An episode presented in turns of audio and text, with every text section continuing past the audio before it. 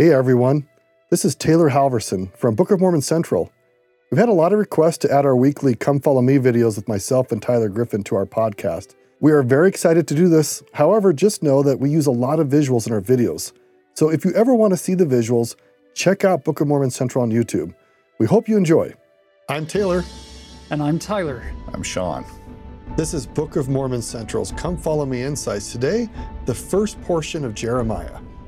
We're excited to welcome Sean Hopkin back uh, after not too many days to, to help us work through what is, quite frankly, one of the one of the more difficult periods of history, as well as one of the more difficult texts in the in the whole Old Testament, because there's there's not a lot of mountain peak hope and and positivity coming out of the book of Jeremiah. Well, I, I, would say Isaiah is a master of being a truth teller when things are difficult, but then leaving you believing and, and remembering God's love. And it's not that Jeremiah isn't a master of that, but uh, you know, it, it, compared to these these beautiful flowing passages with Isaiah, Jeremiah knows the same God and he's teaching the same God. But uh, it, it's just the the this is a really difficult time where destruction is coming and people are really rejecting God, and he's got to tell the truth about that. Yeah, he can't be preaching. Uh, eat, drink, and be merry. Like he needs to bring the hammer down. Like you guys have been breaking the covenant again and again. Which is a is a significant thing that he's he's now in Jerusalem where Isaiah had been, but he's roughly a hundred years later, and we're getting that much closer to the Babylonian captivity and exile. So the people have gotten that much more rebellious. If you think of the famous time for Latter day or infamous time for Latter day Saints, when a group of people decides to kill, to murder Joseph Smith and Hyrum, this is this kind of a time. Uh, they are going to try to kill Lehi. Mm-hmm. Lehi's own children, influenced by this kind of thinking, is going to want to murder Lehi and Nephi. And Jeremiah has to deal with threats to his life from his own people who is trying to help. And so, as difficult as our world can be right mm-hmm. now, uh, it, this is this is a unique time, and so if you hear Jeremiah being a little strong, and by the way, Jeremiah Maya may be listening up in heaven going, No, I, I think you get you got me wrong. Don't misrepresent me. But anyway, this beautiful literature and powerful sacred literature. Um, and yeah. And if we're not back next week, maybe it's because people didn't like the way we taught and they treated us like they tried to treat Jeremiah. good. You know, that's actually a really good point, Sean, is sometimes if we're not careful, we'll put the situation of the prophet onto the prophet's shoulders and, and judge him harshly because of it. Jeremiah the man, he's amazing. So if we look at the timeline, you have Babylon coming to town for the first time in a major way, carrying away Jehoiakim and many of the, the elite in Jerusalem into Babylon for the first wave, putting then Zedekiah on the throne. And then a few years later, 587, 586, they come and carry away the rest of the, the group captive, destroy the temple, destroy the city. It's terrible. So Jeremiah has the distinct position of being a prophet who actually is living back here and he's making prophecies about what's going to happen if they don't repent he's living to see all of these events in Jerusalem. He didn't get to leave like Lehi and Nephi did. He's there. He's in the he's in the throes of it, being abused by his own people for making these prophecies. So he gives you the prophecies, he lives through them, and he's seeing the aftermath of all of these events. It's the before, during, and after prophet. It's quite unique. Agreed. So, and, and, we just aren't as familiar with these sections as Latter Day Saints, right? And so, the, it's it's really important to spend some time here, but it's a little bit of foreign territory for us to to work in these chapters. So let's talk about the man himself. What what do we know about him? Who he is? His his prophetic calling here in chapter one. I like his name. His name means uh, Jehovah will exalt. You get words like Ram, like the Rameumptom in the Book of Mormon. Ram means high, lifted up, exalted, lofty. Uh, Abraham, his original name was Abram, exalted father. So Jeremiah's name is an expression of what Jehovah does for us. And I can imagine Jeremiah feeling despondent that Here, his name represents what God can offer people. He can exalt you and lift you up. And instead, because of your choices, you guys have walked away from God, and therefore you have walked into the valley of death and darkness. So you watch uh, loved ones who just make unhealthy choices because they are relying on things that are inconsistent. And and I watch myself do that, by the way, as well. And and that's that's challenging because you love them so much not that you want them to make the choices you want them to make, you want them to have joy in their lives. And I think this is the case for Jeremiah. He has no desire to constrain or control anyone. He wants them to have joy. And, and he's trying to say, look, this isn't working. You, you need to point here. And there's going to be some great verses in this section. So I'll say another thing about Jeremiah. This is one where we know he comes from a priestly family. And so uh, he comes from the, those descendants of Aaron, right? And so he has uh, his own uh, Levitical priesthood authority, you might say. And then, as Joseph Smith and others have taught, this idea that these prophets have Melchizedek uh, authority. They've got high levels of priesthood authority. Adding to that, part of the role of these priests anciently was not only to engage in the rituals and protect sacred space, but was to teach people the law, the covenantal fidelity, covenantal faithfulness. And you see this coming through with Jeremiah, where he's even complaining about the other priests not teaching the law of Moses. It reminds me of Abinadi going to the priests under King Noah who were supposed to be teaching the fullness of the truth to uh, draw people into Jesus. Jeremiah is dealing with a very similar situation as is Abinadi, where you have wicked people being led by wicked kings with priests who are not fully teaching what they should be teaching. Just the lament. And they're using scripture to justify it. Uh, Abinadi is such a great example because they're like, no, we actually fit Isaiah's teachings. What are you accusing us of? And he's like, mm, can we look at the 10 commandments? Can we talk about holiness right? Now let's let's just turn the page from uh, uh speaking anachronistically from isaiah 52 let's read isaiah 53 right? And so they've they're missing it and i would say Laman and lemuel are a great example of this. They have even interpreted past events. They are probably relying on isaiah in different ways mm-hmm. where they're saying no we know from isaiah's time this temple is not destroyed. God protects this temple. And if you have faith, then you're not going to believe the words of Jeremiah. He is the one who's deceiving you. And we know, look, look at what happened in Isaiah's day. And, and anybody who's speaking, and by the way, another consistent message that the prophets have given often is don't make these foreign alliances. And then Jeremiah comes along and says, you need to submit to the Babylonians, actually. And they're like, what? This is not the way it works, which I love that prophets give the message appropriate for their time. That is such a, an important thing of when you're following God's prophets, you can't follow the prophets from 50 years ago, or even if the prophet has changed the direction for whatever reason, you can't follow the the prophet of 10 years ago. It's we're right behind the prophet currently. And so this idea of even Laman and Lemuel saying, you, Nephi and Lehi, you're the bad ones because you're you're speaking evil against the Jews in Jerusalem and the temple when and calling on Isaiah. They were under siege from Assyria, an extremely powerful empire, and God delivered them. So, yeah, Babylon could come and siege us, and we have the temple, we have the presence of God. So, you're bad because you're showing no faith in God. So, they're hearkening to an older prophet rather than the current prophet. Let me add one other thought that may be helpful for us as Latter day Saints as we read the Bible. We sometimes superimpose our own uh, experience in the organization of the church today on what's going on then. And, and, there's some distinctions there that we may not be able to see perfectly or understand perfectly what's going on. But it, our prophet uh, today, President Russell M. Nelson, is prophet and high priest, right? He is the institutional head and the prophetic leader, right? But in those times, under this uh, Mosaic covenant, you have a high priest that is a different figure typically than the prophet. And prophets, at least as far as we can tell, they are doing really important things and they're understood in, in society, but they sort of stand a little bit off to the side. And so they don't, it's not exactly the same thing as going, wait, I know that institutional head and I can see that clearly. Others are going to debate, well, you know, does Jer- is Jeremiah saying the right thing or not saying the right thing? Jeremiah, a little bit different. He'd be looked at like as a detractor because, well, he's not part of the institutional leadership. He's not the king, he's not the high priest.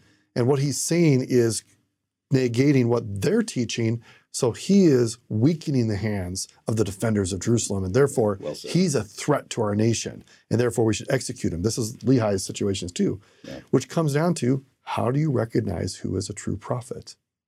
Hmm. And there's a couple of important tests you can run. Um, do you feel the Spirit? Do what they teach lead you closer to God? Very specific things. Um, Article of Faith 13, right? Do you find more truth, light, joy, happiness? Do we, we seek after the things that are good? Now, Drew, Jeremiah is preaching hard things, but ultimately for the salvation of the people. So the you're exactly right that we, we shouldn't say, well, gosh, you know, how come they how could anybody have rejected Jeremiah? It wasn't completely cut and dried anciently about who was speaking for the Lord. Well, for some people, they got themselves confused because they didn't run their proper tests and they were too wicked and their ears got stopped up. So let's jump in, chapter one, to this this prophetic call, as Sean mentioned, him starting out as a priest and then taking on this this different role as a as a prophet of God. Let, let me give a quick uh, sort of uh, overview where we are historically in chapter one. Chapters one through six are prophecies given under uh, King Josiah. And this is righteous King Josiah for the most part. Uh, according to the biblical text, he is sort of the best of the best as far as the, the Judite kings go. I'm sort of a fan of Hezekiah, by the way, but Josiah gets a lot of acclaim. He's prophesied of in advance. So this is a very righteous king, and they are aligned really well, Jeremiah and Josiah are, even though the people are really struggling. That's not going to last uh, forever. Josiah rules for about 31 years. Then you're going to get Jehoiakim. That's chapters 7 through 20 and that he has about an 11 year reign. Jehoiakim, and then chapters 21 through 38, that's Zedekiah, and then that's that's a figure we're familiar with because uh, as Latter Day Saints of the Book of Mormon, um, and, and there are a couple of other figures in here that rule just for three months, by the way. So So this is a very important name, obviously, as he said, with the Book of Mormon, because that's uh, associated with Mulek, the son that isn't recorded in the Bible, because according to the Bible, all of his sons are killed. Um, and then he's blinded and taken into Babylon. But apparently, there was a younger son who got taken away, named Mulek, who becomes the, the father of all of the Mulekites that join up with the, uh, the Nephites later on. Also significant is the fact that Zedekiah happens to be the very last Davidic king in the long line of kings over the house of Judah. He's he's the last one. After him, we can come back to Jerusalem. We're going to rebuild the temple, but we never restore the throne until Jesus comes and they didn't that's a different kind of throne. they didn't Yes. recognize that kind of Davidic king. Uh, Tyler mentioned Mulek. It's sort of fun uh, that the name, the word for king in Hebrew is Melech, and so one of the ways of understanding that that name Mulek is it's a diminutive of Melech, the little king, The right, little or king. the, the the child king, so to speak. And Yeah. that's just we don't know that for sure, but that's an interesting possibility to consider. So let's finish off these chapters. Uh, Thirty-nine through forty-five are going to be after the fall of Jerusalem, so post five eighty-six. And then 46 through 51 are prophecies against foreign nations. This is like that section in Isaiah where you just sort of, God is the God of all. It's not just the God of Judah or of Israel. And so he's going to speak to and for and about foreign nations as well. And then there is a, the, the final chapter is 52. It's a conclusion. And that, now you understand Jeremiah. You're done. That's So, it. Yeah, done. And we're gonna Good. Turn the video off right now. All done. So now let's jump into chapter one, into to these prophecies that are given, and and chapter one largely opens with his with his identity and with his call. Um, whenever you get a prophetic call, sometimes we refer to these as throne theophanies. In this case, it doesn't mention him actually seeing the Lord. It just talks about the word of the Lord coming unto him in verse 4. And it's it's one of these passages that we love to go through go to as members of the church in verse 5. Before I formed thee in the belly, I knew thee. And before thou camest forth out of the womb, I sanctified thee and I ordained thee a prophet unto the nations. It's a beautiful passage to talk about this, this possibility of, of allusions to premortal existence. Yeah, and I would say that think of it with that understanding. Before you were born, I knew you and I ordained you. I foreordained you. I ordained you in some time before you were ever born. Now, by the way, others who read this and don't have an understanding of a premortal existence will read this as I, God knows all things. He, he's mm-hmm. omnipresent in time as well because of his omniscience, right? Uh, you might say. And so he he knows what happens before it happens, right? And so you can trust God. I knew you before, so you can trust me, Jeremiah. And that's a powerful message too. And and by the way, not an untrue message, uh, but it's so powerful, and I think it's so comforting to us when we have our own trials, just as Jeremiah lived in a time of trial, to say, yes, God knows in advance, but He also knows me. He knows the premortal me, and he's prepared me, as, as Doctrine and Covenants is going to say. Uh, there have been there's been a preparation for you. You can do this. Right. You can do this. You can do hard things. Yeah, well said. In verse six, you have Jeremiah responding to his call. Ah, Lord God, behold, I cannot speak, for I am a child. Hmm. But the Lord said unto me, Say not, I am a child, for thou shalt go to all that I shall send thee, and whatsoever I command thee, thou shalt speak in verse 9 Then the Lord put forth his hand and touched my mouth. Now you see a similar theme going on in Isaiah chapter 6. As Isaiah's call, he's in the temple and he has the live coal from the altar put on his lips to purge him so that he's ready to speak God's word.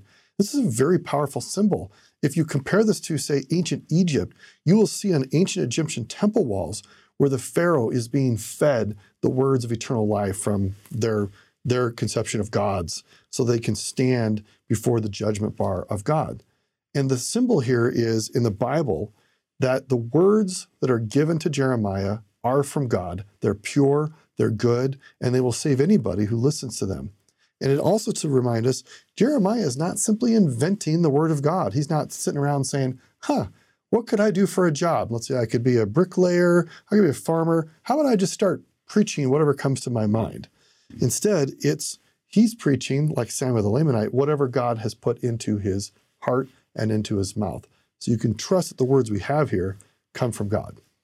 Uh, can I say a couple of things about that? I love that you've connected Isaiah and Jeremiah. So let let's just play with that for another moment, because some of the imagery in Isaiah, if you connect them together, Isaiah is called and he's so intimidated right it, this this theme of the reluctant prophet the prophet who recognizes his own weaknesses right and i think that that is understood well by us today. He's called into the presence of god and and that's a that's a bit of a risky you know journey that that's that puts obligations on you am i ready for this can i do this and you see it with enoch as well he's called into the presence of god and we might say into the divine council in isaiah there's even angels surrounding it uh, surrounding the throne, and it's sort of it's it's this uh, mosaic temple, Solomon temple imagery. He's given a message, and then he is sent forth with that message from God. And I love how well that mirrors the preparation to serve missions. Uh, to serve the Lord in, in our day. Both the baptism and confirmation were called into or given the presence of God and said, Now you stand as a witness. And then, uh, as, as, we're endowed with power in the temple and sent forth with knowledge to share it. And you see it here with Jeremiah. Here's the message go forth. These are great connections. They're, they're, it's really beautiful. And this should give everybody some, some semblance of hope in whatever it is that God has called you to perform. I could be wrong, but I don't know of a single prophetic call in any of the scriptures where the prophet responded with, Well, it's about time. I've been I've been so ready for this. Let me go. Look at my resume. I can't believe it took you this long to to see my application. Every prophet that I see called in scripture is overwhelmed by the call and feels completely inadequate and, and has their reasons, whether it's slow speech or too young or the people hate me, whatever it may be. And I love the fact that God is willing to work with people who aren't so well prepared that they're just sitting on the prophetic mountain waiting, waiting for the call to come from on high, saying, okay, now I can officially begin. He picks common people and then he shapes them and molds them and works with them to do his work. Which, by the way, side note, God could do this a variety of ways. He doesn't need a man to go and spread these words. He could get on a heavenly megaphone and voice from heaven say all of these exact things to the people. It'd be a lot more effective. But he uses us, people, people like Jeremiah and Isaiah and, and you and me to fulfill callings in the church, whatever they may be, because you and I are given the opportunity to grow and in the process become more like God through our service. And, and you see Jeremiah's life, by the way, I think you could classify him as a man of sorrows and acquainted with grief. Mm. I think you could see him as a Christ figure in that city of Jerusalem in a lot of ways. Let me, I love every, and uh, 100% agree with everything you said. And let me add a, a, another perspective, just because it might comfort some people who are like, yeah, but I want to serve. It's not like I want to be important or I think I'm amazing, but I want to serve. And I am grateful for Abraham and the note that is struck in his record where he's like, no, I sought after these blessings. Mm-hmm. And then when God appears, I sought you diligently. Now I want the rights of the fathers to do good, not because I want to be important, but I want to do good. And so those of you are like, wait, but I was excited to go on my mission. And when I, when I received this calling, I was intimidated, but I, I was pleased to be called to do good. That that's also there scripturally. That is a beautiful, beautiful counter to, to this example. So we jump into verse 11. Moreover, the word of the Lord came unto me, saying, so, so the call is complete. Now here comes the message. Jeremiah, what seest thou? And I said, I see a rod of an almond tree. And then said the Lord unto me, Thou hast well seen, for I will hasten my word to perform it the almond tree has a lot of beautiful imagery and symbolism for them in that ancient world. Yeah, so the and, uh, the shaked, the shaked, and you know if you've got an almond tree or have seen an almond tree, those blossoms come in the spring. They come quickly. It's so beautiful. It's so refreshing. It's so life giving, and then they're gone, right? Yeah. But what he's saying, and, and he does a play on words in verse twelve Thou hast well seen, I will hasten. That's also shaked. It's the same root that's being used there, right? And so you have this new life, but this some, this thing that happens rapidly, right? Uh, don't don't think you're waiting for a giant oak tree to grow up. This is the almond tree. These are the blossoms on the almond tree. There may be some other thoughts there as well, but well, that's exactly where where I th- I think we wanted to go with this is this idea that it's the Lord who's going to hasten his word to perform it. He is going to accelerate his work, as you're saying, not in the time it takes to grow a mighty oak, but in the time it takes for that almond tree to blossom. It'll when he wants to accelerate his work, he'll accelerate it and it'll go quickly moving forward. Which now brings us, if you look at verse 14, then the Lord said unto me, out of the north and evil shall break forth upon all the inhabitants of the land. Now, many of you watching might be thinking to yourself, wait a minute, I thought Babylon was to the east. It is, but there's a huge desert in between Babylon and Jerusalem. And that fertile crescent of Mesopotamia, most of the movement is not across the desert. It would be up through Assyria, down through Syria, down through Israel, and down into the kingdom of Judah which means all of those conquering armies would always come in from the north traditionally, or if you're being attacked by Egypt, from the south. Yeah, I think that's uh, that, that's great. And even directionally speaking, the north So east is considered an intimidating direction because these hot winds, the Hamsin, come off of the Arabian desert. And so if you think of this idea of Christ returning from the east, that's a second coming image where he comes, and the other image that accompanies that is fire, right? That's the idea. And, and then he proceeds west into the Holy of Holies in the temple, right? North also is uh, symbolizes destruction, apostasy, those kinds of things, because those those countries, those empires would come in from the north, right? Mm-hmm. West is is the kinder direction, uh, compass direction. yes, yeah, direction. off of the Mediterranean Sea. Mm-hmm. Yeah, yeah. So now, watch how he closes chapter one with a, shall we say, a re reassurance, because he's already reassured Jeremiah earlier with his calling, but now it's almost as if to say, Jeremiah, you're going to be preaching all of this but you're not going to be very popular. But look at verse 17. Thou therefore gird up thy loins and arise and speak unto them all that I command thee. Be not dismayed at their hmm. faces, lest I confound thee before them.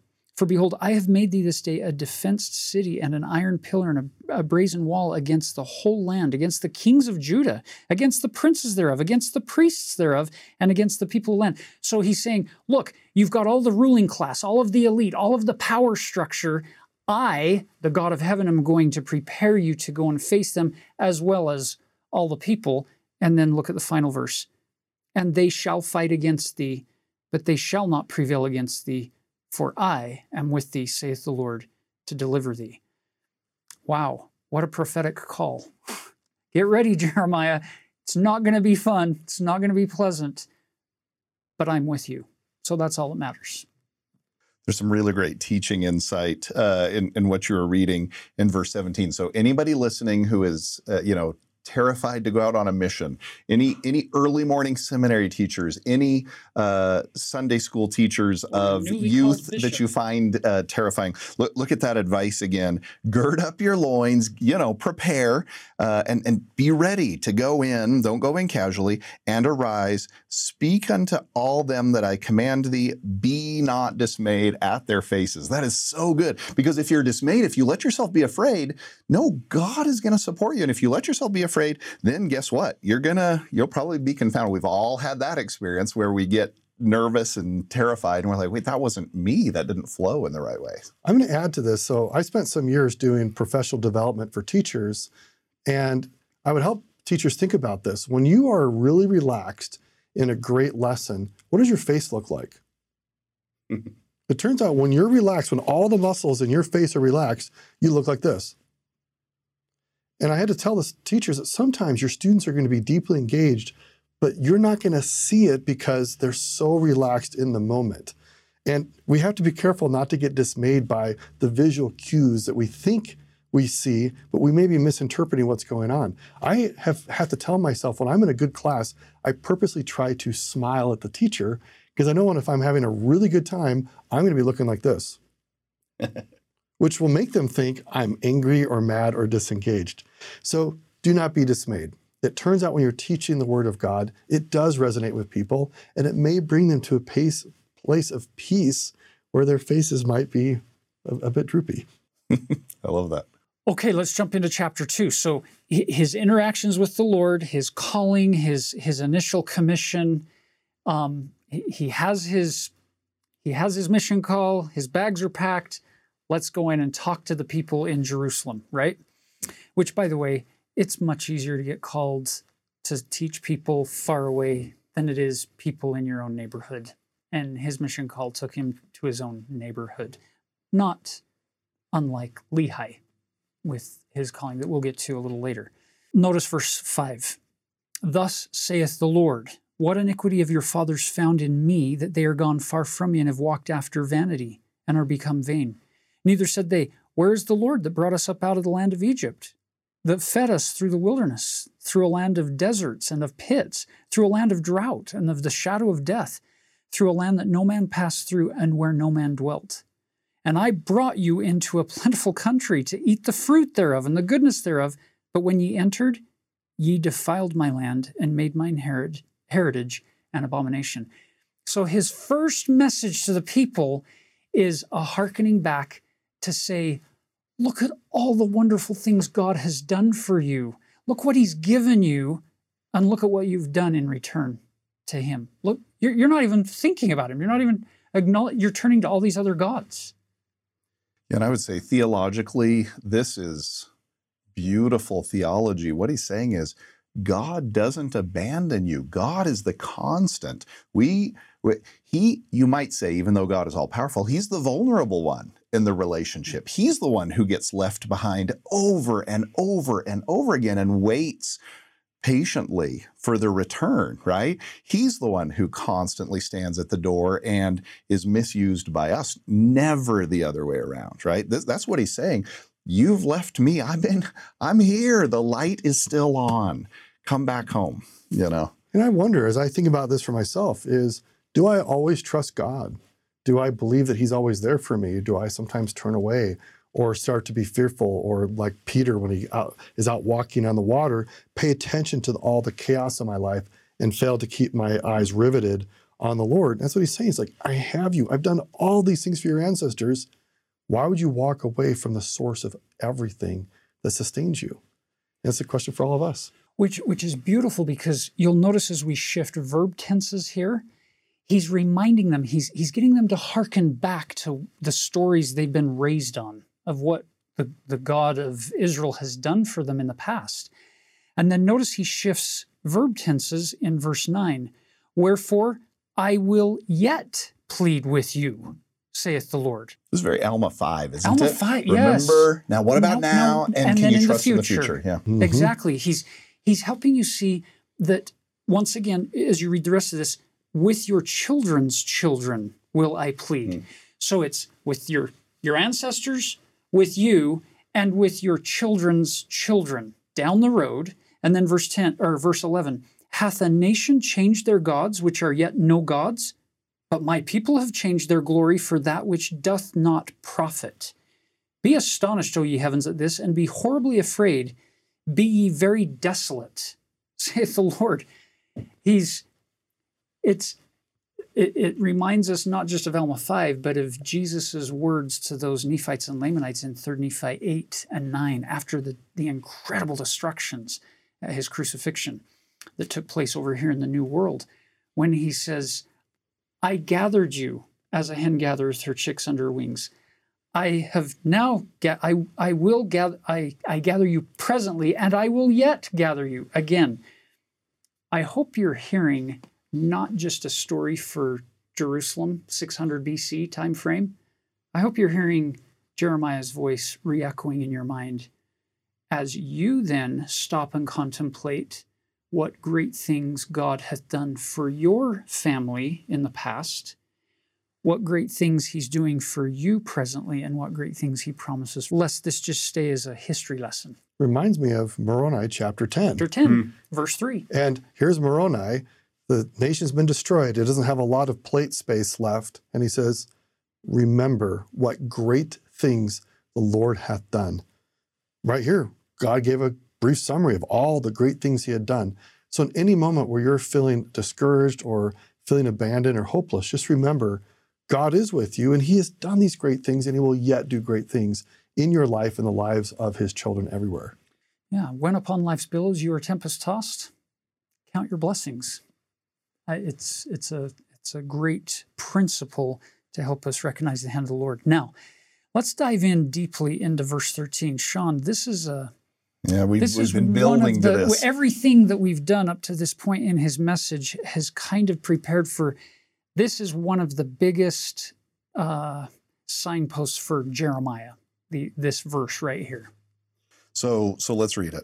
For my people have committed two evils. So, what are these evils that they're going to uh, have committed? Another way to put this might be two stupidities. that may be too Is that a strong, right? I don't know. No, evils is good, but uh, it's fool. What what is going on here? Why would anybody do this? They have forsaken the fountain of living waters, and and that's gonna gotta have all kinds of uh, later echoes for us. Think of Jesus talking to the woman at the well, the Samaritan woman at the well in John five, and I will bring up fountains of living water in you, but you have to be connected to me. Even Alma 32, it's not waters, but it's instead of First Nephi 8, where you go to the tree and you eat the fruit, now you're planting the seed in you and you become a tree of life. So all kinds of scriptural echoes of this. But you've got and, the thing they needed most in the ancient world was water. You have to have water. You can go a little while without food, but water does not go so well. And and they're like, ooh, there's something over there. I'm going to go live out in the desert because there was this great flash flood out there, and now look at it. Or a mirage. Yes, or yeah, well said, well said. And I I've got this constantly replenishing source of water, but you know, eh eh, and I'm, I'm going to just leave that behind. I want to walk away from it. Yeah, yeah. Uh, and and how often is that what we yeah. do, right? So that's the first stupid thing they do is reject the living water that's endlessly and always available to them. I'm going to go for those things that actually will betray me in the end and let the thing go that I can trust because there's something new out there. There's something different. This is this is what I know. Let me go get the thing that I don't know. And and curiosity is a good thing, right? So don't get me wrong. But to forsake the living waters. Um, and then the second one is uh, where did it go? And hewed them out cisterns, broken cisterns that hold no water. So that not only are they going to reject the source of water, but they're repositories that full of holes. Is full of holes. So you put water in it, and and you haven't created a system that can hold the water. The water comes in and leaves immediately because you haven't done the, the small amount of work to save to to hold this life preserving thing. Right? We we could do a lot with this uh, application wise. I think. Oh, absolutely. So so on a scale as far as the size is concerned, you know, you could have huge underground cisterns as big as you want to hew them out, all the way down to smaller vessels, right? Yeah, right. And the point being, if even if you've collected the rain that comes during the rainy season, which in the Holy Land is traditionally what December, January timeframe, February, they get on average these days what 24 inches of rain, mm-hmm. somewhere in there in uh, in Jerusalem. In comparison, I believe London gets roughly 22 inches of rain per year. The difference is in Jerusalem, it all comes in a pretty pretty quick timeline. So they would col- go to all this work of hew out this cistern, collect all this rainwater when it comes, so that now during those dry months of the year, we've got all we need. But if your cistern has cracks in it, you've you've put your hope and your faith in something that won't sustain you. And when the drought comes and the, the those hot months of the year come and you need water for you and your animals and your crops, it's all seeped away. There are holes in your conversion, and there's no, there's no water in the well. So you think what and this takes more effort. This doesn't take a whole lot of effort. Just go, go fix it up. But no, I, I, got other things I'm, I'm worried about. And so I don't know what we would liken this to. Is this uh, going, spending a weekend at General Conference? But then what, what do you do to maintain, to get use out of that the next six months? So you think about daily scripture study and daily devotion. You think about, wait, I, I, I've gone to take the sacrament, but then the rest of the week, I just ignore it. And it's like it's like a giant hole at the bottom. You dump in power and it just flows right out because you're not doing anything to to appreciate it, to accept it, to use it in your life. Which is such a beautiful principle when you I, I don't go to church because I can check a box because it's the socially acceptable thing to do. I go to church because my cistern needs repair and I don't have the power to repair it. I go with a whole bunch of other people who are struggling with their cisterns as well. And we have a sacrament experience where we invite the Lord in to help us fix those, those breaches in our, in, in our cisterns of faith and hope and conversion to Him. Not only to repair it, but to fill it full, to overflowing. I'll add to this that in your life, God will allow you to suffer and struggle and what is he doing? He is carving out cisterns in your soul, mm. which he can then fill to overflowing. And without that cistern, you can't fully experience the atonement of Jesus Christ, the everlasting atonement. So when you're being carved out in those painful life experiences, just know God is intending to fill that to the brim with the everlasting waters of his love, and it will be sweet after you've experienced the bitter.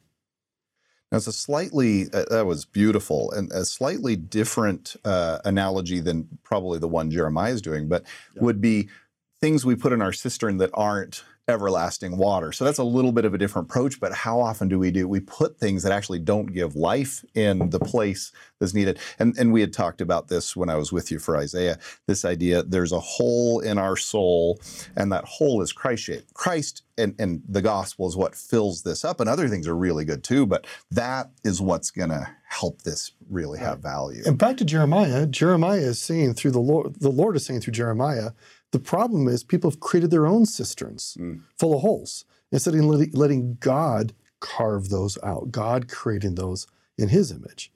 So we need to let God work in our own lives instead of rejecting the everlasting waters and creating our own holes in life, hoping that the world will fill it. They will. It'll be junk and it'll be really painful. So as we jump into chapter three now, Jeremiah uses uh, this, this analogy that has come up before and it's going to come in in its fullest sense when we get to the book of Hosea. It's this comparison between Israel being the bride and the Lord being the bridegroom in this marriage covenant connection and that that bride is continually unfaithful. He opens up chapter 3 talking about her um, going after other other relationships and he's pleading with her to return again to me saith the Lord. And then you jump down into verse 6. Look at his wording here. The Lord said also unto me in the days of Josiah the king, Hast thou seen that which backsliding Israel hath done? Keep in mind, here we are at the time of Josiah, so we're getting close to 600 BC, and he's reminding them, Remember what backsliding Israel, those 10 tribes up north, did? And remember what happened to them with Assyria? Now, he takes it one step further. She has gone up upon every high mountain and under every green tree, and there hath played the harlot. All of this, this idol worship that involves a lot of adultery associated with the worship of Baal and the, the groves with the Asherah. Look at verse 7. And I said, After she had done all these things, turn thou unto me, but she returned not. And her treacherous sister Judah saw it and she's going to learn. Her she's yeah. going to learn like, yeah. oh, oh, that's what happens. You need to be a good example. Yeah, yeah. Don't follow your siblings' example there. And so here's this kingdom of Judah that Jeremiah and Lehi and Daniel and Ezekiel and others are prophesying among, and they're saying, "You didn't get it. You are the treacherous sister. You're following exactly what your your sister Israel did, and the same things are going to happen to you because of your spiritual." Adultery, going after a different uh, a different god rather than the Lord God of Israel.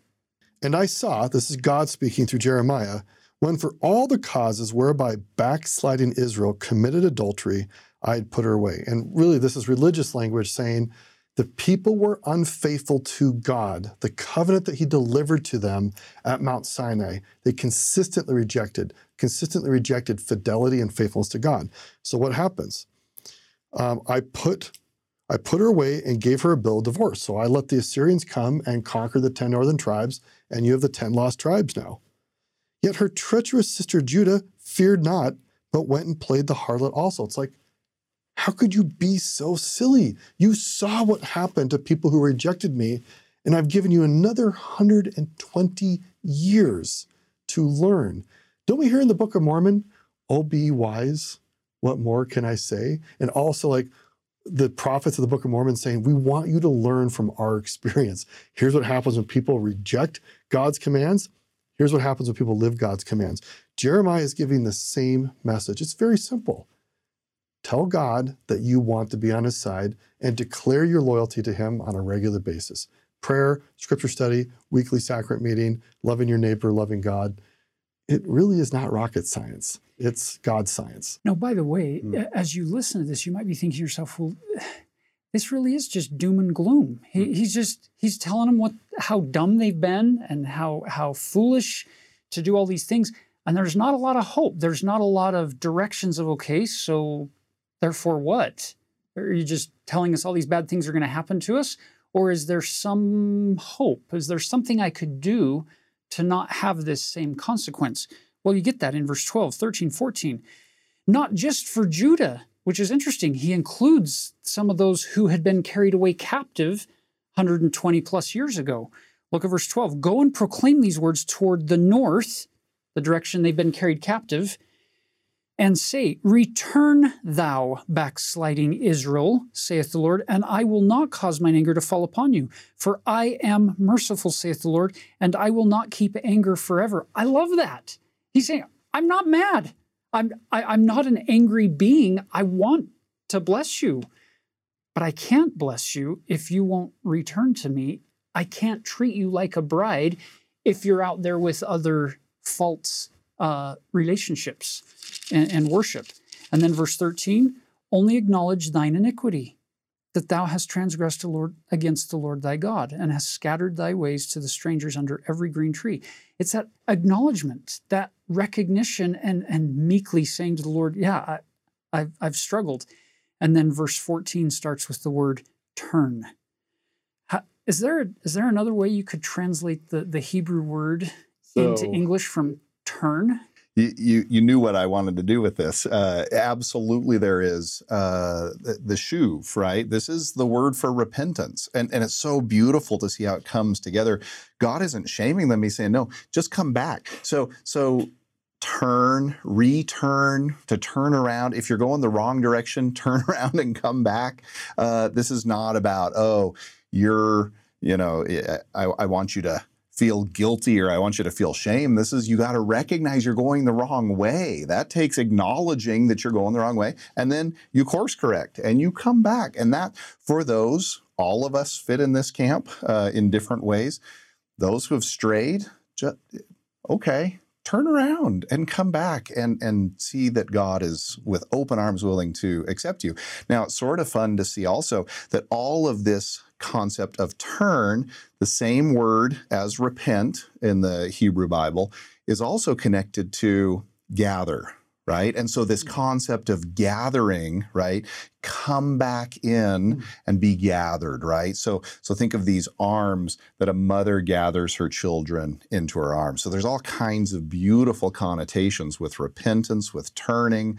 Uh, and, and, then with being gathered back in, which is a theme we care about. Uh, I'd never seen that before, so it just fits perfectly with missionary work. is about finding scattered Israel and helping them repent or turn back into God. That's a great insight. Uh, Jeremiah did it. That's good. It's good. Which again, it, it, brings that that imagery to mind of of Jesus speaking in a couple of contexts of the mother hen gathering her chicks under her wings, because a hen doesn't have arms and hands, but she has wings, and it's that protecting. Turn from where you're going and come to me. It's this invitation to come unto our Savior and our Redeemer. It's beautiful. Now, we, we shouldn't leave the this string of verses until we finish off 14 and 15 because it's mm-hmm. just so beautiful. Turn, O backsliding children, saith the Lord, for I am married to you. I'm I'm your spouse. I'm in this covenant, this vulnerable, you might say, covenant relationship with you. Come back. I've been loyal. I've been waiting. Turn. I am married to you. I will take you, one of a city, one of a family. This think of this gathering one at a time and I will bring you to Zion. And then this, I will give you pastors according to mine heart, which shall feed you with knowledge and understanding.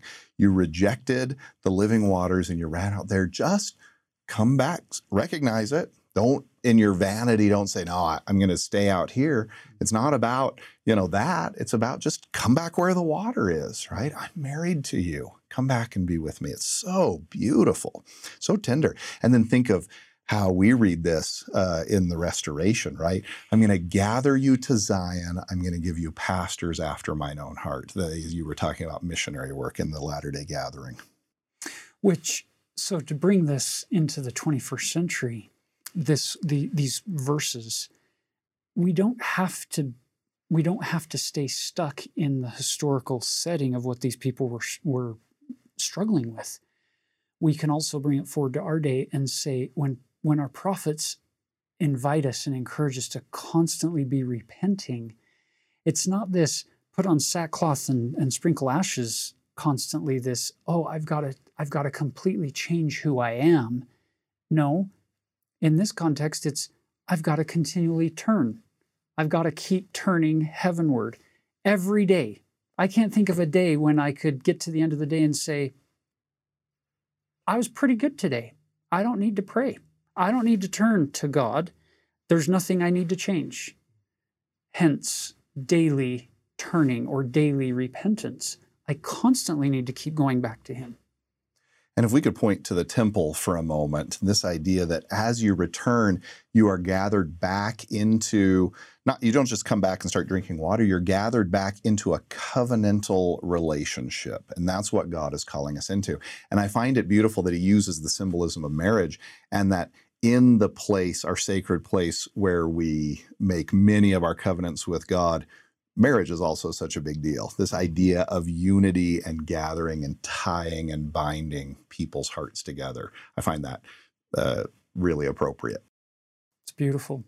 Now, this next verse is kind of an interesting one, verse verse 16, because he he brings up something that is very near and dear to the heart of most of these ancient Israelites, this this Ark of the Covenant, which was located in their most sacred space, the Holy of Holies of the temple there in Jerusalem. But notice what he says It shall come to pass when ye be multiplied and increased in the land, in those days, saith the Lord, they shall say no more, the ark of the covenant of the Lord, neither shall it come to mind. Neither shall they remember it, neither shall they visit it, neither shall they be done that be done anymore. The Ark of the Covenant is going to be so last year to them. Mm-hmm. Why? At that time, they shall call Jerusalem the throne of the Lord. Remember the Ark of the Covenant with those two cherubim on, on the lid, forming the mercy seat, representing the throne of God, the presence of God. That's why it's in the sacred space called the Holy of Holies, the holiest of all. But he's saying, but at that time, they're going to call all of Jerusalem the throne of the Lord. It's not just reserved for that one little place. Now, I get that in their day and in his context, it means certain things leading into the exile. But I think from a Latter day Saint perspective, if we were to liken the scripture to us, we would say that's what the Lord is trying to do is build a Zion society where you don't have to go to the Holy of Holies to come into the presence of God, because the presence of God is everywhere, because of who we have become as a, as a collective, one heart, one mind, dwelt in righteousness, no poor among us and God dwells with us. We don't have to go to a location to come into the presence of God because we've invited God into whatever location we may happen to be in at that time. So, as we're moving out of chapter three, we didn't want to jump ahead without hitting chapter four, verse one. If thou wilt return, these if then statements, right? If thou wilt return, O Israel, saith the Lord, return unto me. And if thou wilt put away thine abominations out of my sight, then uh, thou uh, shalt thou not remove.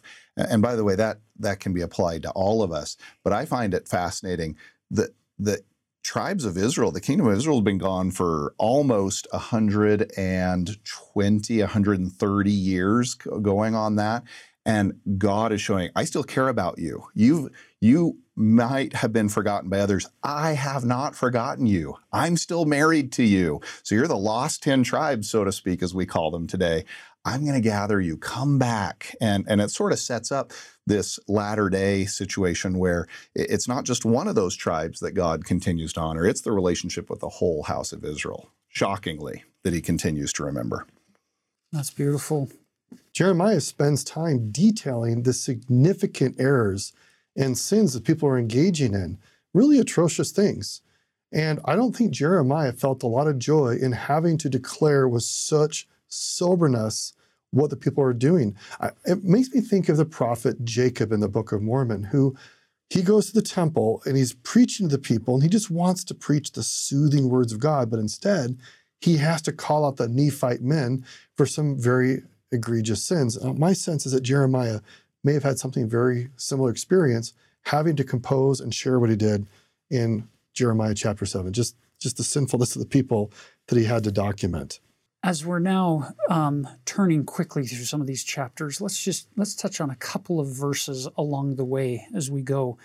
Chapter 8, verse 20 has some very sobering words that actually the Lord is going to repeat later on in the Doctrine and Covenants um, you're going to hear this phrase again this idea of the harvest is past, the summer is ended, and we are not saved. Mm. Which flies in the face of what Laman and Lemuel believe about everything in, in Jerusalem at the time when, when their father took them out. They're like, no, we're going to be saved. It's all going to be good. And here's Jeremiah, who's a contemporary of that family, saying, no, the, the day's going to come when this the harvest is past, the fields are all gleaned, the summer's ended, fall's on its way, and we are not saved. Those are sobering words. Um, that Jeremiah's, if you stop and think about it, his whole purpose isn't to try to discourage people, it's to try to paint a realistic picture so they don't experience these things. And unfortunately, they're going to experience these things. They procrastinate their repentance. When I'm teaching, I like asking, so, okay, how many of you struggle with procrastination? And half of the hands will go up, and I'll say, well, the rest of you just haven't gotten around to raising your hands. you know, we're all. uh, but but this idea, how many times have I procrastinated something that I thought was going to be difficult? until I got myself in this real uncomfortable place. And then when I finally get started, I'm like, why didn't I do this a month ago? I feel so much better. We we believe we can procrastinate for ever and nothing will ever change. But there are, and I hate to say it, there are opportunities lost. And the damage we do to ourselves, the stress we put on ourselves by not just making our lives better today. I'll do it tomorrow. What a what a I, i'm going to feel stress one more day and then i'll feel better tomorrow i want to feel miserable good and we do this right i'm good miserable today i'm going to work on this tomorrow mm, or let's just get let's start today right? for my spirit will not always strive with man right? Mm. it's there comes that time when he says okay you don't want to change? Uh, that's your choice. Joshua t- tells people choose ye this day. He doesn't say make the decision tomorrow or maybe in a week. Uh, it's fascinating that the person you want to be gets decided today. So, whatever future self you want for yourself, you have to choose today to start living that person now because the future will happen. And if you don't start living that future self now, when you get there, you will be a different person than mm. who you imagine. So, the only way to build your future self for the future is to start today, right now. That's what God's asking us. And another way of putting that is the the only time you have agency is the now time. You don't have agency tomorrow. I mean, that, that, until it becomes now. But and oh, I'm gonna, I'll have more power tomorrow after making bad choices for another day. The tomorrow me is to be better equipped. Now is the moment that where the agency resides, and so I need to act now, not tomorrow. Powerful. So the next place we want to just kind of briefly um, pause for a moment is in chapter 11, verse 4 and 5. You'll notice we've, we've used this concept repeatedly in the Old Testament and throughout the scriptures, is the nutshell definition of all covenants with God eventually boil themselves down to this, this core, very simple definition of I will be your God and you will be my people. If you ever wanted to do a, a, search across all scriptures for the phrase my people or thy people, if it's them saying, we want to be thy people, look for that. That's covenantal language of saying, okay, we've turned, we've repented, we've come back home to this marriage covenant with thee. We want to be thy people.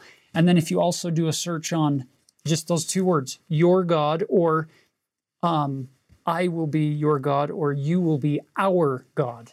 So if you look for those two combinations, you're going to find this all over the Old Testament, all over the New Testament, all over the Book of Mormon, and it's in the Doctrine and Covenants. This covenantal connection. And it shows up very beautifully, like it does here in verse 4 which I commanded your fathers in the day that I brought them forth out of the land of Egypt from the iron furnace, saying, Obey my voice and do them according to all which I command you, so shall ye be my people, and I will be your God. So he's reminding them that this is this is what it is. I brought them out with that agreement. I'm reestablishing this covenantal agreement with you. Why? Verse 5 that. You could put a so in front of there. So that, or in order that I may perform the oath which I have uh, sworn unto your fathers, to give them a land flowing with milk and honey as it is this day, Then answered I and said, So be it, O Lord. That beautiful response from Jeremiah and from hopefully people who are saying, You're giving us all these amazing things that flow from keeping that covenant, whether it be land, law, posterity, prosperity, priesthood power, all these things that flow out of keeping that covenant. It's just, it's beautiful as you see this play out through time. And when you go get baptized, that's what you're saying. We want you to be our God. We want to be thy people. When you go to the temple, that's what you're saying is I want that relationship even deeper. And as you go to the sacrament table every single week, that's what you're saying. You're turning to him and you're saying, okay, my sister needs more help. I want you to be my God. And I want to be thy people more than I ever have before. And we just keep working through this process over time. So if you think about these personal possessive pronouns, right? God is God, right? God, Independent of God you is me. God, no matter what you do. But what we want is to say, "You're my God," I, and and there's this is agentive or agentive, right? Where you you get to choose, right? God's going to be God no matter what you pick, but I want Him to be my God, and that feels different. And He chooses us as His people, and there's there's choice involved here, right? We're a people, one way or the other. Are we God's people, right? So again, I don't think Jeremiah takes a lot of delight in having to re inscribe again and again what the people of Judah are doing, like that their their brother had done in Israel in, in uh, the ten northern tribes. Look at verse one of chapter seventeen. The sin of Judah is written with a pen of iron, and with the point of a diamond. It is graven upon the table of their hearts and upon the horns of your altars. While till children remember their altars and their their groves by the green trees upon the high hills. He's basically saying, You guys have sinned against God so often, it's like you've almost made it permanent. Now, even though Jeremiah uses very strong language about the near permanency of what the people's actions had done, we need to remember that God still is calling to them, wanting them back in this relationship, and saying, I can wipe that all out. But the imagery is meant to get people's attention. If you think about Jesus, sometimes he spoke with exaggeration. For example, uh, for effect, he talked about look, if you have a telephone pole sticking out of your eye, you shouldn't try to pull a sliver out of somebody else's. Now, have you ever seen anybody with a telephone pole sticking out of their eye? It's just, I mean, if that was the case, that person would be dead. So sometimes we use exaggeration or hyperbole to make a point unmistakable. This is what Jeremiah is doing. He needs people to wake up to the reality of their situation and be willing to repent and to turn back to God, who is always, always willing to have us back into his embrace. You know, historically, this this imagery, he might be working with something that would have been familiar to them. Uh, you've engraven. Look at the end of uh, verse one. You've engraven upon the horns of your altars. There, there is an archaeological discovery in Tel Beersheba where, when they uncovered the altar and they put it back together, there's a snake engraven on the altar. And, and you think, what is going on here? It's hard to know what's going on. Why is a snake engraven? This image, and we know that they were a little bit obsessed with the image of the snake. They call it Nehushtan, and then mm-hmm. it has mm-hmm. to be destroyed, right? Anyway, sort of fascinating that he then may be working with some ancient things and then talking about, you've done this on the, the tables of your heart. Mm-hmm. And then, then I love later on the imagery of God's going to inscribe on the fleshy table of the heart by the power of the spirit. I mean, there's just yeah. all kinds of imagery that is is really beautifully done here by the prophets. Not which isn't a surprise, right? To expand on what you're saying, what what what Sean is referring to is back in the time of Moses, the people were bitten by snakes, and God said, "Put up a brazen serpent on a staff, and if people look to it, they'll be healed." Well, that became this religious and spiritual iconography. Maybe not the right word. That was put into the tabernacle and the temple. Hundreds of years later, during the time of Hezekiah, that brazen serpent became a stumbling block for people. People missed the point. They thought that, well, if I just simply look at that, well, then I'm going to be healed. And they missed it was about Jesus. And so God asked Hezekiah to destroy this religious symbol because it was now getting in the way of people's worship. So you might imagine these ancient Israelites, you know, let's inscribe on this altar the snake because that symbolizes how God heals us. And the question is for us, do I ever let the signs and symbols of my religion, my love for God, actually become a wall for me getting access to God? Or maybe a wall to somebody else that because I am doing things and I'm throwing symbols out without full intention or full meaning, that I'm distracting people from the living God and distracting them with just physical objects that on their own won't save anybody. That's So nice. that's how we might tie that in. yeah, yeah, good. I like that. Thank you. So now we have in Jeremiah chapter 18 this, this story about the potter's clay. We've talked about these symbols in the past of how God makes us, that he fashions us. Let's look at some of these verses here. The word of the Lord came to Jeremiah, sorry, the word which came to Jeremiah from the Lord, saying, Arise and go down to the potter's house, and there I will cause thee to hear my words. Then I went down to the potter's house, and behold, he wrought a work on the wheels. And the vessel which he made of clay was marred in the hand of the potter. So he made it again, another vessel, as seemed good to the potter to make it. Then the word of the Lord came to me, saying, Let's pause here. God takes a very common experience in Jeremiah's day to teach a lesson. God can teach us in, with everyday lessons. You might think General Conference, they often don't talk about potter's wheels, but they talk about other things that are common in our day because they're trying to convey a lesson. It says in verse 6, O house of Israel, cannot I, cannot I do with you as this potter, saith the Lord? Behold, as the clay is in the potter's hand, so are ye in my hand, O house of Israel. What hope! Okay, the pot maybe didn't form properly the first time. God can work with the pot if we allow Him to. So all is not lost. We don't need to think that if we've committed sin, we're on the wrong path, that we have a past that's unspeakable, that that says anything about our future. We have a full future with God. When you choose to turn to God, He is the potter. He can remake all that clay and make something incredible of you. No matter what that clay happened to be in the past, it can be completely and fully remade. You do not need to let your past dictate your future. You can let God chart your future for you. Hmm. Yeah, instead of a lump of dirt, which is what we are outside of God, yeah, right, uh, or made from the dust of the earth. But then he, he makes something that holds water, that has artistry, that's beautiful, that's refined, that's elegant. That's what he's doing with us. Or, you know, you can stay the lump of dirt, right? This is what we are, not in God's hands, right? There's some great imagery here. And sometimes we treat one another as dirt, or we treat ourselves as dirt, and we're missing the point. God is intending to mold us.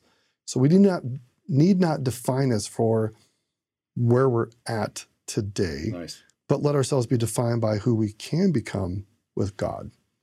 So when we get to chapter 20, you're going to notice that uh, no good deed goes unpunished, right? in, in history. So here's Jeremiah. He's been on the Lord's errand. And you'll notice when the Lord sends you on an errand, he doesn't guarantee that it's going to be pain free or, or that it's just always going to work out for the best as far as our, our mortal perspective is concerned. In chapter 20, verse 2, it says that Pashur smote Jeremiah the prophet. And by the way, Pashur is the, the priest who's also the chief governor in the house of the Lord. So in the temple, so he's the head head priest, high priest, and he's now smiting Jeremiah. And he put him in the stocks that were in the high gate of Benjamin, which were by the house of the Lord, in this public place where everybody walking by can see him in shame. And you'll notice as you get down to verse 7, Jeremiah saying, O Lord, thou hast deceived me, and I was deceived. Thou art stronger than I, and hast prevailed. I am in derision daily. Every one mocketh me. For since I spake, I cried out. I cried violence and spoil, because the word of the Lord was made a reproach unto me, and a derision daily. Then I said, I will not make mention of him, nor speak any more in his name. But his word was in my heart, as a burning fire shut up in my bones. And I was weary with forbearing, and I could not stay. Isn't that interesting? Jeremiah gets to this point where he's like, well, this is clearly not working, and it's not having an effect, and it's it's obviously not popular. So I'm just gonna I'm gonna keep my mouth quiet. I I'm not- worked hard, and this has not worked out the way that I anticipated. So I'm just gonna be quiet. I'm out. And then it says, it it was in mine heart as a burning fire shut up in my bones. It just it's just there, and I I can't stay silent. So I'm gonna I'm gonna keep preaching. Now, now I got to just say this: Tyler and Taylor do this podcast, and I think this is the it's fire in the bones if you've ever heard that phrase right? There is a scriptural message and we want to we want it to be shared. So i love that phrase fire in the bones. If you've ever heard that that's where this comes from. It's right here in jeremiah so. Beautiful. Yeah. So if you've ever been discouraged in your calling or in your family or in in life in general and and you have to reassess and re-engage jeremiah fills your pain that that moment when you want to take your ball and go home. I'm taking my ball with me. You know, I'm, I'm out. going home. I don't want to play this and, game. And then you're like, no, no, that that doesn't work either because the fire is in the bones. Which, by the way, can I just say as a side note, I think we could do a better job collectively, and it's not my place to to make judgments on us as as a group, but just my observation is we could do a better job of truly sustaining prophets, seers, and revelators, and our leaders, our, our bishops, our Relief Society presidents, our young women presidents, primary presidents, our stake presidents, all these layers within, within the structure of the church itself, we could do a better job of helping them not feel so discouraged, like they're trying so hard to build up the kingdom of God, and all they get is resistance and complaint and, and at times rejection. Agreed. Agreed. Well, maybe let's finish up uh, by just in some general ways. If you skip forward to chapters 26, 27, 28, but there's some things with false prophets that we won't really touch on, but uh, we'll, we'll, those can be looked at another time. But this is where Jeremiah is going to give some pretty strong prophecies. You're actually going to go into bondage. Uh, you're, you're going to be captive, uh, and Babylon's going to be in charge for a while. And he gives a specific time. Then he says, But I am going to gather you on the other, other end so that there can be this hope. Hang in there because God will redeem you. But there's a, a, fascinating thing here when we see these, what we might consider negative prophecies. And, and there's a tie in with the Book of Mormon that these times when there's going to be destruction, God multiplies prophets. And you see that in the Book of Mormon as well. First Nephi chapter 1, verse 4.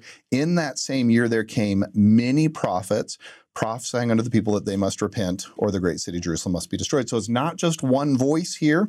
Let me read you the list. Nahum is at this time, Jeremiah, of course, Zephaniah, Obadiah, Habakkuk, the prophetess Huldah is at this time. Ezekiel, Daniel, we might want to add Lehi and Nephi at this time. The multiplication of prophets. And, and you actually see that about a century, a little more than a century earlier, right at the time when Israel is going to be destroyed. Hosea, Amos, Isaiah, Micah. Now, we, we jump forward. Well, we see it in the Book of Mormon, and, and that tie together is beautiful. They're going to kill Lehi because they don't like what he's saying now come to the latter days and the multiplication that God is giving of prophetic voices in the latter days. Repent and return because Christ will return, right? And and you got to be ready that the summer's going to be past and the harvest ended. And and he's not just leaving the world to say, "Oh, well, you'll be fine." No, he is sending his prophetic voices out into the world saying, you can have greater joy than this. Come one at a time, one of a family, two of a city, right? And, and return to the Lord um, so that you're prepared, right? Beautiful tie-ins, I think. I think it's amazing, and there's there's another connection here with um, a prophetic pattern that we see through time. Is God doesn't first send the prophets and and give imminent prophecies he doesn't usually lead out with tough luck, it's too late, there's not a thing you can do, you are going to be brought into bondage. God doesn't do that. He usually sends prophets first, and they open with conditional prophecies, usually starting with the word if. If you don't repent, if you don't turn to the Lord, if you don't reestablish that covenant, if you refuse to be his people, then these bad things are going to happen. But then he gives them a time to, to test their agency, to see if they will actually reestablish or connect with God in that covenant. And when they break those conditions, then he comes with the imminent prophecies. You see, one of my favorite examples of this is we, we keep going back to Abinadi in in chap in in Mosiah chapter 11, the first time he preaches to the people of King Noah, it's all conditional. It's if you don't repent, then you're gonna you're gonna suffer these things. Two years later, he came back in disguise to see how they're doing, sees how they're doing. They're worse than they were two years ago. Boom. Now start all of his imminent prophecies. You shall be brought. The Lord will do this. And then at the very end of all of that, he gives one condition. And if at that time, when you're brought into bondage, if you still choose not to repent, if you still choose not to repent, then you're going to be utterly destroyed. So he gives one condition at the end of the imminent, and that's what's happening here with Jeremiah. Is he's given plenty of conditional prophecies. It's not happening. Now come the imminent ones. And by the way, both of these are motivated by love, right? right. I'm going to try to get you to turn away. Okay, you, you, you're picking, and I see what you're picking, but let me prepare you for what's coming so that you know I'm, I'm a loving God and I've prepared you for these things, right? Uh, both of these are based in love. And I would even suggest that maybe sometimes because we're we tend to be pessimistic, we might read something as imminent and God's like, yeah, but no, repent. And you know, uh, Nineveh may have thought, oh, it's imminent, but they chose to repent, and it turned out, nope, that's conditional. That was conditional. That was conditional so. As we conclude this portion of Jeremiah, there's been some hard things to watch Jeremiah struggling with these people. And we imagine how God feels having struggled for centuries with these people, encouraging them that his love is real, unmistakable, and always available. So, the invitation to all of us is to remember that God's love, his loving kindness, is always, always available for us. And we can listen to the words of Jeremiah and say, I can choose to be different. I can choose now to have God's word written on my heart. I can choose loyalty. It's okay if we're not perfect right now, but we can let God guide us on his path so that we can be along those paths of living waters, feeling joy and peace as we make our way to the tree of life. And I think Jeremiah would be deeply pleased if we took his word seriously that we're not apparently taken seriously by the people he preached to.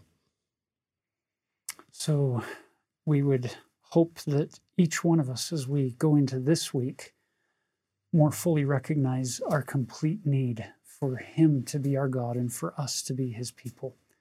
And that's our hope and prayer. And we leave it with you in the name of Jesus Christ. Amen. Know that you're loved. And spread light and goodness